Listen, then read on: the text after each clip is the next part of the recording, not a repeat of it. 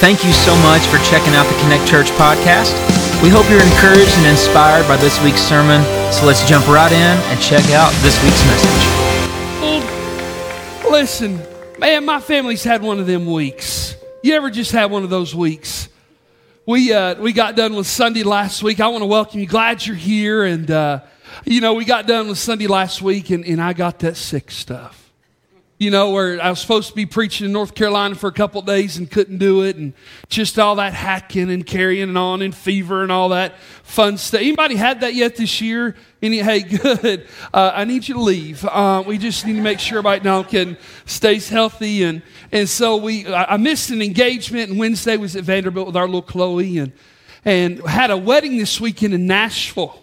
A wedding in Nashville is so good, but on Thursday my kids started dropping. You know what I'm talking about? They started dropping. Sadie Bug started having a fever and feeling all bad. And, and then she had the strep, you know, the strep throat. That's fun. And, and then guess what happened on Friday morning? Her brother wanted in on it. So he got the strep throat and, and all that good stuff. So head to Nashville on Friday. I decided I was going to take my Chloe, my middle daughter. She'd be my wedding date because now my wife couldn't be my wedding date. And, and I was going to take her out of the cesspool that was our home and all the disease there. And so we get there, have a great rehearsal Friday night, wake up Saturday morning fever and throwing up every which way as we were all the way on the other side of the state. And, uh, you know, I talked through this summer about how much I hated doing outdoor weddings in the summertime because they were miserably hot. Well, I had an outdoor wedding on Saturday on the west side of the state, 31 degrees at 3 o'clock, snowing. $160 later at Target, Chloe, my little 60 pound girl with fever throwing up, was about 150 pounds of all soft, kind of warm clothes that I could find and put on her. And man, we battled to come all the way home last night. And she has strep throat and the flu. And, and then finally, our last little kid, Avery, went down this morning with flu and sickness. And so in our home is strep and flu and all those fun things. And, and so if you want a play date with our kids, just to come on over and, and get it out of your system, come on. And, and I tell you what, weeks can be hard like that, can't they? Coming into a Sunday can be a little bit difficult. And man, we know that. You know, I think just this past week we had our, our midterm elections, and depending on how you feel about those things, could have been a hard week for you this past week, right? But it's a wonderful reminder even today that it, our faith ought not be distracted by some donkeys and some elephants because the God that you and I serve is the lion of the tribe of Judah. And behind the scenes, this lion, our king, will not relinquish his throne. And no matter what we come in from a hard week with, and God is still at work and God is still on the move. You know, a few Saturdays ago, uh, my family and I attended what would be for my children their first ever University of Tennessee Vols game day.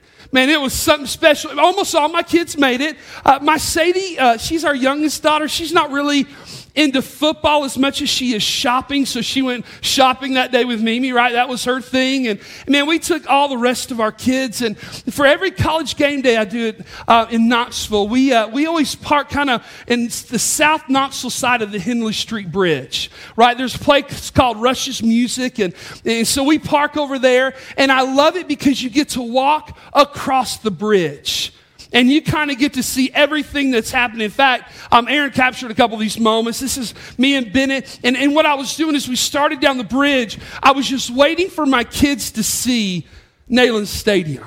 I was just waiting for it. And here was the moment. Look, all of us finally caught glimpse of Neyland Stadium. The tens of thousands of people walking down there, the sounds, the lights that were even on during the day, and just this beautiful scene of an incredible stadium.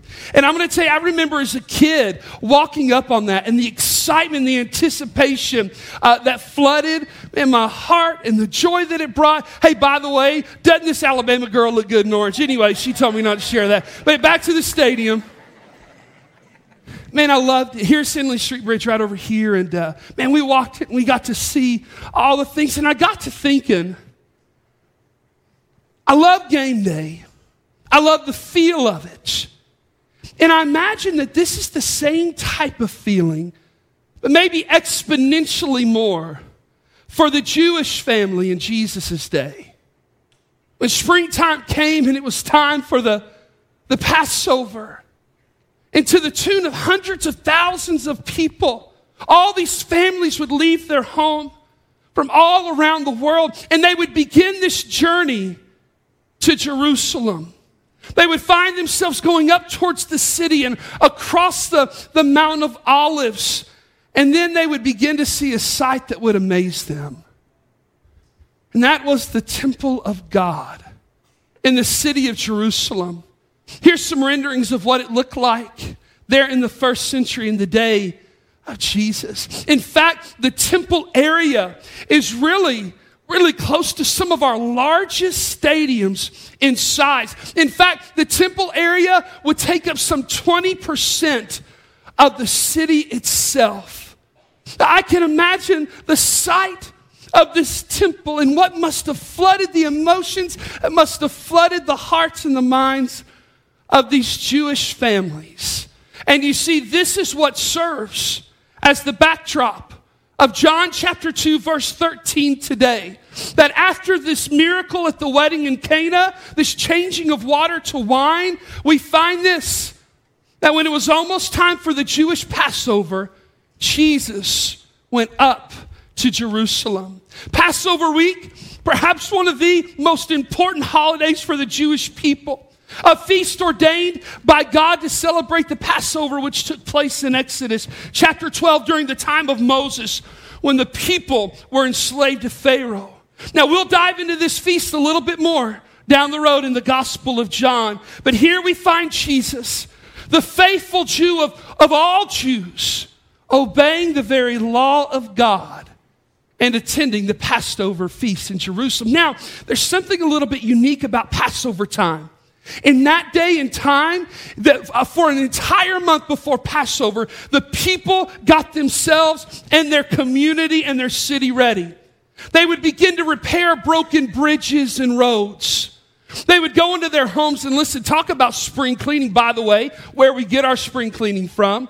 They would begin to clean out everything in their homes and they would do a deep sweep and a deep clean of their homes. In fact, they would go out to their sidewalks and their roads and they would sweep and clean all of their sidewalks and roads in just in preparation for this time of celebration of Passover. But there's one problem we find here in John chapter 2. In a time where everything was clean, somebody forgot to clean the temple of God. Somebody forgot to clean the house of God. Watch what takes place here in verse 14. In the temple courts, Jesus found people selling cattle and sheep and doves and others sitting at tables exchanging money, the Bible says. You might look at this scene and go, why is there a petting zoo in the temple of God? You can imagine that Jesus is, is furious at what seems to be a commercialization of his father's house. You go, why is he so upset? Why could he be so upset? We must realize how important the temple of God is to the people of God. In Genesis 22, 1 through 14, God had told Abraham to bring his son Isaac to the land of Moriah, the place where the temple sat, to offer him as a sacrifice on that mountain there. And Abraham, about to complete the sacrifice, we know that God stopped him and provided a ram, which was a substitutionary sacrifice. By the way, what a picture of how God would provide the sacrifice one day for the sins of us all. You see, it's in the same location at that temple. Nearly a thousand years later where god would task solomon to build the first temple in second chronicles chapter 3 you see david had identified this land as a place for worshiping god and in first chronicles 21 he purchased that land to be the temple of god. You see solomon's temple would stand until the babylonians destroyed it in 586 bc zerubbabel would come and he would lead the efforts to rebuild this second temple, which was completed in 516 BC. And then Herod the Great would expand Zerubbabel's temple and make it the beautiful sight you saw just a minute ago. This computer animated idea of what the temple looked at. And this would have been the temple that Jesus would have walked on that day in John chapter 2 in preparation for the Passover. And so, why is there a petting zoo there? Why does it have this marketplace feel to it inside the temple? Well, here's the truth everybody needed an animal to worship God at this Passover feast. Everybody had to have an animal without spot, without blemish. And trust me, there was a market to sell such animals at this feast. For many, it was just easier to pay for the animal than to travel some 80 miles home and to get one of their own. They were, they were selling sharp looking sheep, bold and beautiful bulls, amazing oxen. I mean, they had their sales pitched down. It just seems too good to be true. But here's where the money changers come in. You see, Judea, Jerusalem, where the temple of God is, was under the rule of the Romans. And in the money, the currency they used was all Roman coin. However, Jewish law had required that every man should pay a temple tribute or a tax to the temple of half a shekel, according to Exodus chapter 30. A Jewish coin. Why? Because here's what Roman coins look like. You ready? And that's not God's picture on them. Those are Roman emperors. And under Jewish law, any type of graven image of someone like that is, is idolatry. And so it could not be used in the temple area at all. And so money changers had to be a part of the story to take Roman coin and to give that half shekel a Jewish coin. And we begin to see that the exchange really wasn't the problem for Jesus in John chapter 2. This money exchange is not really his problem. Uh, it was the rate of the exchange, which could be as high as 50% in that day. 50% exchange rate. So instead of blessing the people of God, the money changers and these vendors started taking advantage of the people of God by charging exorbitant prices. These sellers were preying on the poor. They were cheapening the worship of God, exchanging it for profiting themselves. The worship of God, the, the very reason for this feast, was becoming something that was external. The people were there, yes, but their hearts weren't. Worship was becoming materialistic, it was becoming about stuff instead of the creator of the universe. And so, you know what happens here in John chapter 2? It's time to clean house. It's time to clean house. Watch this in verse 15 as this plays out. So he, by the way, Jesus, made a whip out of cords and drove all from the temple courts, both sheep and cattle. Watch as he scattered the coins of the money changers, overturned their tables. To those who sold doves, he said, Get these out of here. Stop turning my father's house into a market. All throughout the centuries, famous painters have depicted this scene. Here's one of my favorite right here because it looks like Jesus is fixing to do a karate move on the people, right? Uh, it's like a kung fu master. I don't know what that is, but man, it's just been depicted all throughout history of what took place here that day. You want to clear some animals from the temple area? Crack a whip. Want to send vendors running? Hey, flip their tables and scatter their coins. This was the first here in John chapter 2 of two times that Jesus would clean house. He would do so again three years later, in which in Matthew 21, verse 13, he noted this that the people were turning the temple into a den of thieves, quoting Jeremiah chapter 7, verse 11. Jesus cleans house.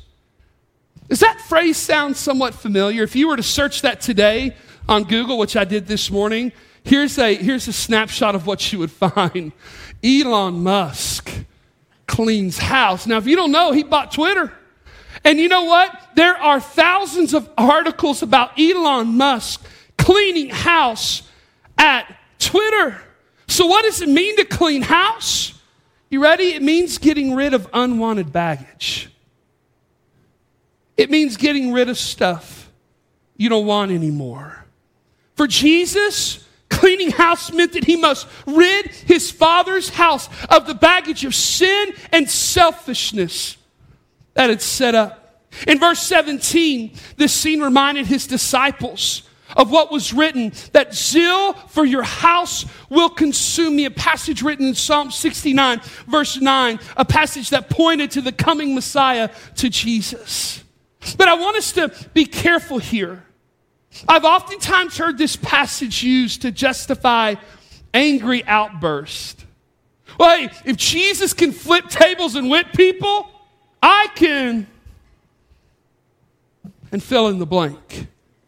You see, anger is, tri- anger is tricky for us.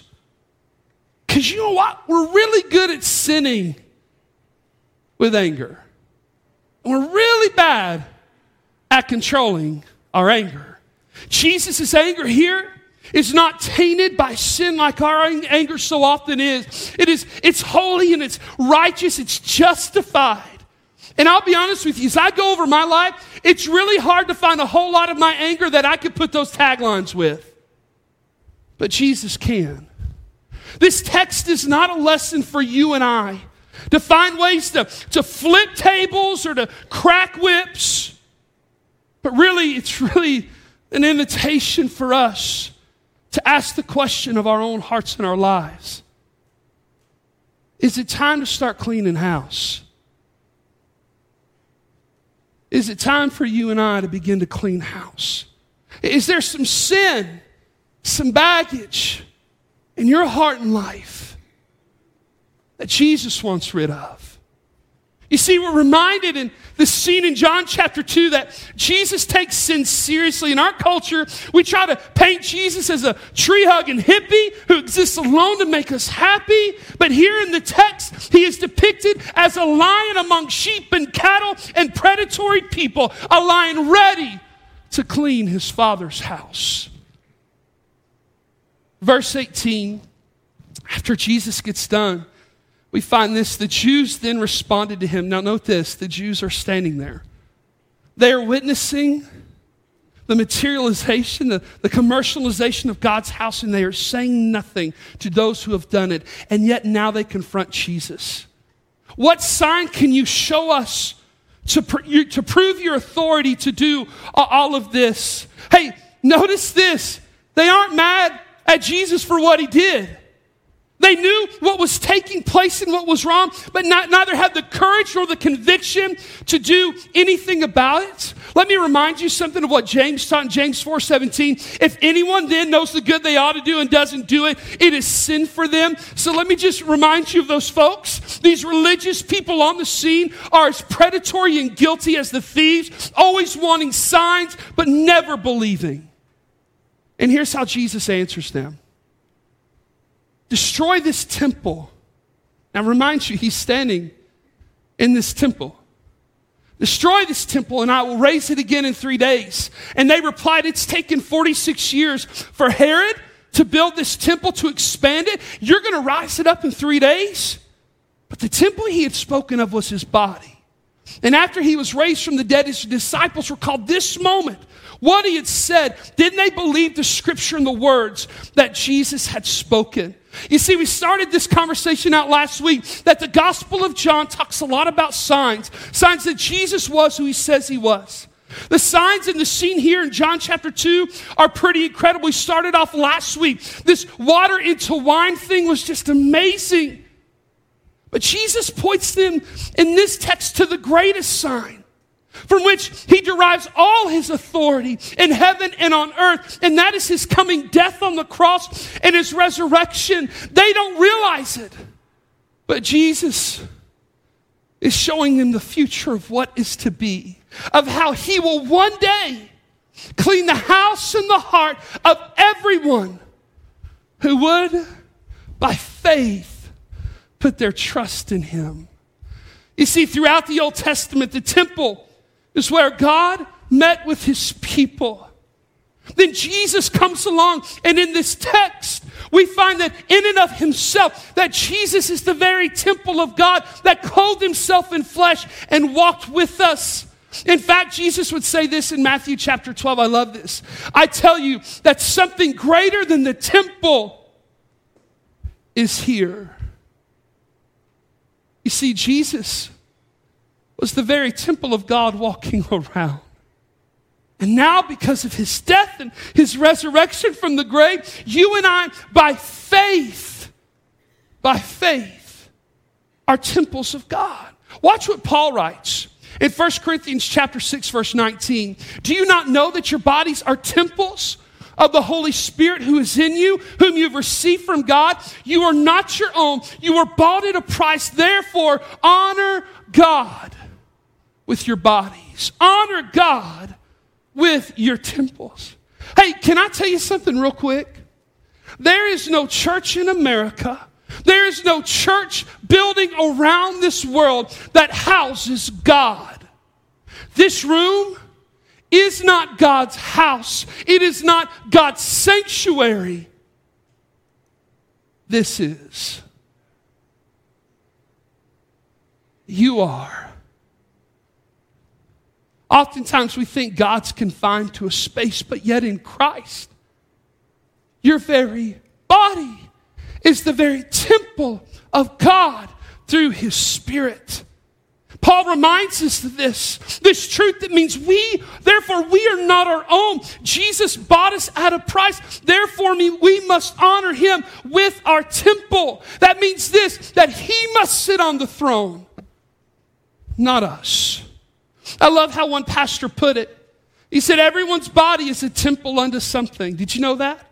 That your body is a temple unto something? Some people like to use their, their body as a shrine unto themselves, bringing glory to themselves. Some are taverns and pubs serving the wrong spirits. Others are restaurants whose God is their bellies. Many, their shrine is a gymnasium or a sports arena. Some bodies are brothels where sex is God. Everyone's body is a temple unto something. But as believers, your heart, your life, your body is the very temple of God. There is a divine occupant inside of each of us. And so if there is sin, so if there is selfishness, if there is baggage inside of our temple, maybe, just maybe today, it's time for us to clean house. Watch as the passage ends here in chapter 2. Now, while he was in Jerusalem at the Passover festival, many people saw the signs he was performing and believed in his name. Remember, this is the goal of John's gospel. This is the goal of these signs. But Jesus would not, watch this, entrust himself to them, for he knew all the people. He did not need any testimony about mankind, for he knew what was in each person. Know, here's another incredible truth about Jesus you, you can't fool him. You, you can make things as pretty as you want on the outside, and we can perfect an image. But we cannot fool the one who sees on the inside. And I'm going to tell you, we get really good on Sundays about making the outside look good. While on the inside, there's a whole lot of baggage we keep holding on to. And yet, Jesus sees it. It lays bare before him. And while, yes, Jesus is depicted as this lion in the temple among sheep and cattle and predatory people, he's depicted as this lion that is cleaning house. Hear me, the testimony of the Gospel of John. He is also the Lamb of God who takes away the sins of the world. And who desires to do that in your heart and life today. That's how He wants to clean house today. And so, two steps for you and I. Number one, it's time we come clean. Hey, church, it's time that you and I come clean. About the baggage and the sin in our hearts and our lives. I call this a Psalm 51 moment. And and I've talked with so many of you about this before in the past. And I just want to, I want to encourage you. A part of coming clean in this conversation of, of, understanding Jesus wants a clean house is that you and I must come clean about our sin. Now, now listen to what coming clean is. That doesn't mean minimizing. It doesn't mean trying to justify it. It doesn't mean going, hey, I know I did this, but did you see what they did? Man, that's not coming clean. Coming clean is a Psalm 51 moment. Where you get alone and you spend some time in the Lord like David did. After being confronted in his sin, sin by which he abused his power as a king, sin by which he took advantage of Bathsheba, had an affair with her, sent her husband to the front lines, pulled back and saw to he was, that he would die. In the confrontation that the Holy Spirit of God had with David, he has a Psalm 51 moment, and I want you to hear me. Coming clean from our sin and about our sin requires a Psalm 51 moment. Can I just read you his words? And how many times have I come here? And I realize that in my temple, that houses the Holy Spirit of God through faith in Christ. When there is sin evident in my life and alive in my life, the countless times I've come to this text and I've prayed it over my sin, where I've, I've come clean. Listen to David's words Have mercy on me, O God. Psalm 51 1. According to your steadfast love, according to your abundant mercy, would you blot out my transgressions? Wash me from my iniquity, cleanse me from my sin. For I know my transgression and my sin is ever before me. Against you and, and you alone have I sinned and done what is evil in your sight, so that you are justified in your words and blameless in your judgment. Behold, God, I, I was born in iniquity, and in sin did my mother conceive me. Behold, you delight in truth in the inward being, and you teach me wisdom in the secret heart. Clean me with hyssop and I will be clean. Wash me, and I will be whiter than snow. Let me hear joy and gladness. Let the bones that you have crushed rejoice. Hide your face from my sins and blot out my iniquities. God, would you create in me a clean heart and renew a right spirit within me? Cast me not from your presence and take not your Holy Spirit from me. Restore to me, Father, the joy of your salvation and uphold me with a willing spirit. Church, I'm going to tell you something.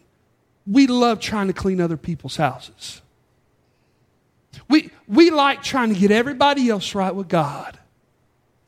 And yet we are reminded in the text today it is time for you and I to come clean. When was the last time you had a Psalm 51 moment about any sin in your heart and your life? Hey, when was the last time that, like David, you got before the Lord and you just gave him all the baggage?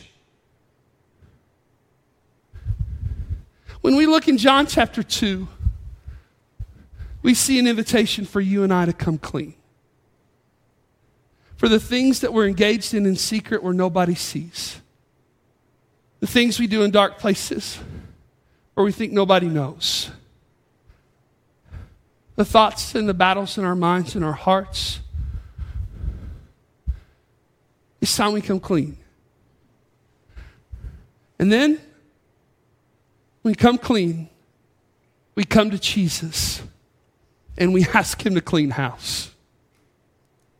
We ask Him to clean house. Now, listen, I, am going to go ahead and clean my own house. Hey, really? You good at that? You're, you're really good at cleaning your own mess up? It's like me looking at one of my kids who's two years old. They gotten in the mud and go, hey, look, no, they come inside, they're covered in mud. No, you go upstairs and you get yourself cleaned up. You know what happens? Everything else gets dirty, and they're dirtier. And that's exactly what it looks like when you and I try to clean house ourselves. You see, we've got to come clean. And we got to let Jesus begin to clean house. I want to close with this illustration. This is a rendering, a picture of a hospital room that was tended by Philip Semmelweis, who was born into the world in 1818, a world full of dying women. You see, the finest hospitals at the time would lose one out of six young mothers to the scourge of childbed fever. You see, it was routine back in that day for a doctor to begin his daily rounds. His routine was first to go to the dissecting room where he performed autopsies. From there, he made his way directly to the hospital to examine expectant mothers without ever pausing to wash their hands. You see, Dr. Semmelweis was the first man in history to associate this practice, these examinations, with the result of infection and of death. His own practice was to wash with a chlorine solution, and after 11 years in the delivery of 8,537 babies, he lost only 184 mothers to infection, one in 50. And so he would spend the vigor of his life in lecturing and debating with his colleagues. Once he argued this childbed fever is caused by decomposed material conveyed to a wound. I've shown how it can be prevented. I've proved all that I've said into a team of his doctors and colleagues. But while we talk, talk, talk, gentlemen, women are dying. Wash your hands. All I'm asking you to do is for God's sake, wash your hands. But no one believed him. Doctors and midwives have been delivering babies for thousands of years without washing their hands. And no outspoken Hungarian doctor was going to change them now. Semmelweis died at the age of 47. His wash basins had been discarded, his colleagues laughing in his face, and the death rattle of a thousand women ringing in his ears. It would be only decades later that his life saving work would be recognized. And many more moms would be able to live and raise their children. Wash me was the anguished prayer of King David in Psalm 51. Wash was the message of John the Baptist in John chapter 1, unless I wash you, you have no part with me, said the towel draped Jesus to Peter. Without our being washed clean, church, hear me, we all will die from the contamination of sin. So why not today come clean?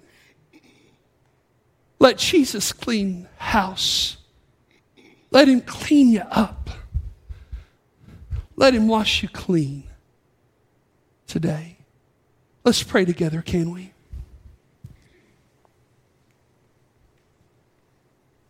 As we pray, heading into this passage of Scripture in John chapter 2, I like the water and the wine better.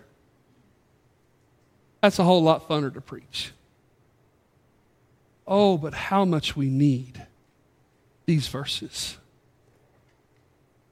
how much of our life is being concerned with somebody else cleaning house and failing to let Jesus clean our house.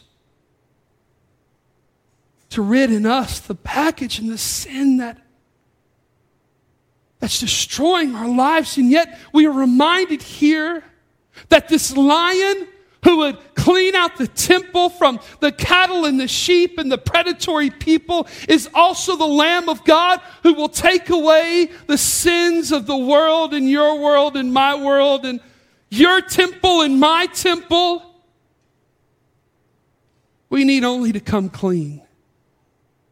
Hey, what is it that you've yet to come clean with?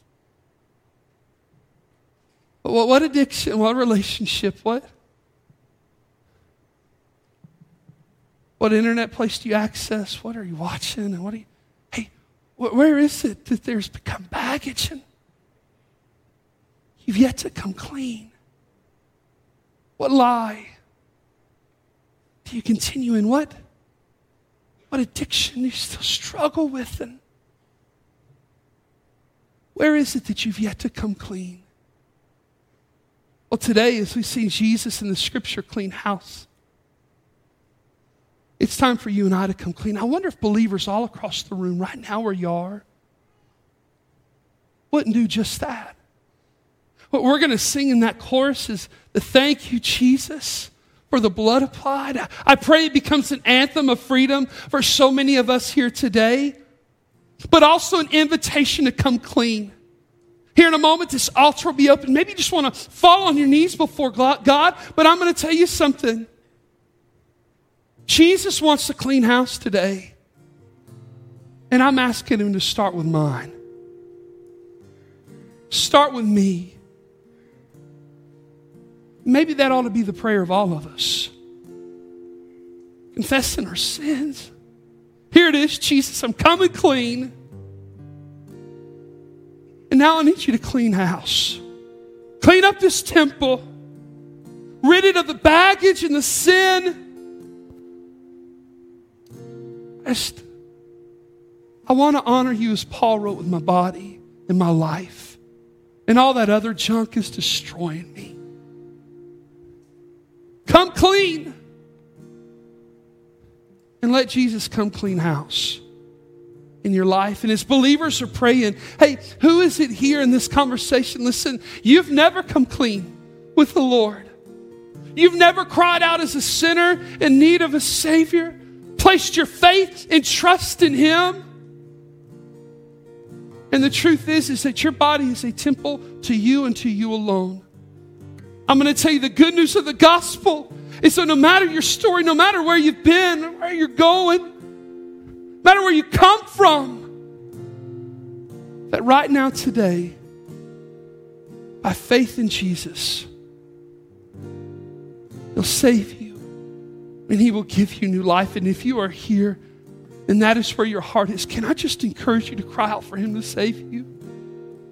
Pray something like this Dear Jesus, I, I'm sorry for my sins. Please forgive me. Please save me. I place my faith and my trust in you. Thank you for loving me. Thank you for dying on the cross for my sin. Thank you for rising again. I give you my life. Would you help me turn from my sin and myself? Jesus, I am yours. And Thank you again for checking out our podcast. Be sure to subscribe so you can stay up to date on our services. If you'd like to give to support our ministry, you can do that at our website. That's connectchurchpf.com. Hope you enjoyed and have a great week.